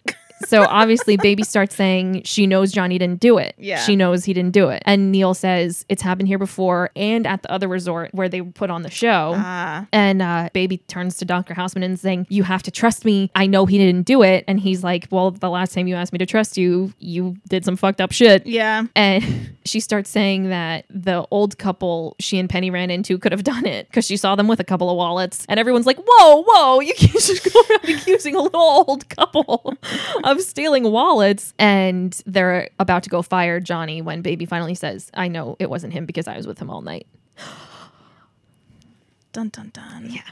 So the next scene is actually super sad. She confronts her dad and is like, "You always told me to treat everyone the same, but you have treated these people like shit. Um, and you wanted me to believe that I could change the world, but you meant by marrying a doctor or a lawyer. And I might not be who you thought I was, and I might have let you down, but you let me down too. And it's just like really good acting from both of them. Yeah. The next scene, she's asleep where the staff all have their nightly parties, and Johnny comes and wakes her up, and he says he's been looking all over for her, and that they actually it is the little old couple that's been stealing the wallets, and this one, yeah, and they're wanted in Arizona and Florida. Of course. And she's like, "Oh, great! So they know it's not you." And he's like, "Yeah, but I'm still fired." And she's like, "Oh shit, because you were fucking me all night." Mm. And he's like, "I mean, kind of, it's your fault." Yeah. Yeah. And she's like getting pissed, and she's like, "I've done so much shit, and I've ruined my relationship with my family, and like it was all for nothing." And he says, "Don't ever talk like that. No one's ever done anything like that for me, and like you can still do a lot of good mm-hmm, in the world." Mm-hmm. So Johnny is leaving because he's he's gotten fired. Yeah. And he goes to talk to Dr. Houseman. I don't really know why he felt the need to do this before he left, but He's wearing a really cool leather jacket while he does it, which is Okay. worth noting. He looks like a badass. and he says, Don't be mad at baby. And Dr. Houseman's like, First of all, don't ever fucking come here and tell me how to feel and what to do. You knocked up Penny, you sent her to a butcher, and then you moved on, on to my daughter. So you should probably get the fuck out of my face. And Patrick Swayze's like, Yeah, sounds about right. And leaves. So again, like for the 80th time, he could say it's not Yes. mine. It wasn't mine. Yeah. So then he has to say goodbye to baby, and a song called She's Like the Wind is playing, and it's by Patrick Swayze. Yeah, I did know that. Yeah, and he'd written it for a different movie, but it wasn't included, and it made sense for it to go here. And it, it's like kind of like you know it, Isn't and you don't even it too? Yeah, Yeah. yeah, and like you know that, and you've never even seen this movie. Yeah, you know, like yeah, it's like this iconic, like sad montage of him driving off. It's so sweet. So they like are kind of being awkward about leaving each other because like it's not like oh I'll text you when I'm at the gas Right. station. You know, like Right. Not Um, following each other on Instagram. yeah, and he says, "I'll never be sorry." Aw. I know. I love this movie so much. So also in the montage, so he drives off and she's sad and Lisa like is being really nice to her, which they haven't gotten along this entire fucking movie. So that's really sweet. So now we're at the end of the summer talent show and the housemans all look fucking miserable. They're Lisa's Yeah. on stage and she's performing the show, but the other three are just like staring there, like not smiling. The staff are there too, and they're all like glowering in the background because they're all pissed that Johnny got fired. Yeah. Dr. Houseman gives Robbie a check. He knows that Robbie's planning on med school and like he's helped him all summer. So it's just like a little end of the summer tip, I guess. And Robbie says, Oh, and I wanted to thank you for the penny situation. I mean, we've all been there, right? Oh, and Dr. wow. Houseman is like, what? No. And he takes the check back and sits down, which, like, he, and he doesn't say anything. Like, at this point, how are you not putting the pieces together? Right, right. Or, like, asking baby, like, do you know what I just heard? Like, do you know what just happened? Yeah. So baby's sitting with her parents and she has her back to the wall and she's like wedged in the corner and she's just like hating every second of life. And then Johnny Castle comes back in and he marches up to the housemans and he says the iconic line, nobody puts baby in a corner, which actually Patrick Swayze hated and he hated saying it. And It's when fair. I mean, it's cheesy, yeah. And he does kind of like mumble the end of it. he takes her up on stage and he gives this weird speech about how she's like a really good person. And then he's like, and we're going to dance now because people said I couldn't. And I always do the end of the summer dance. And everyone's like, all right, calm down, do your stupid dance. Uh, and of course, somebody just happens to have a copy of Time of My Life Yep.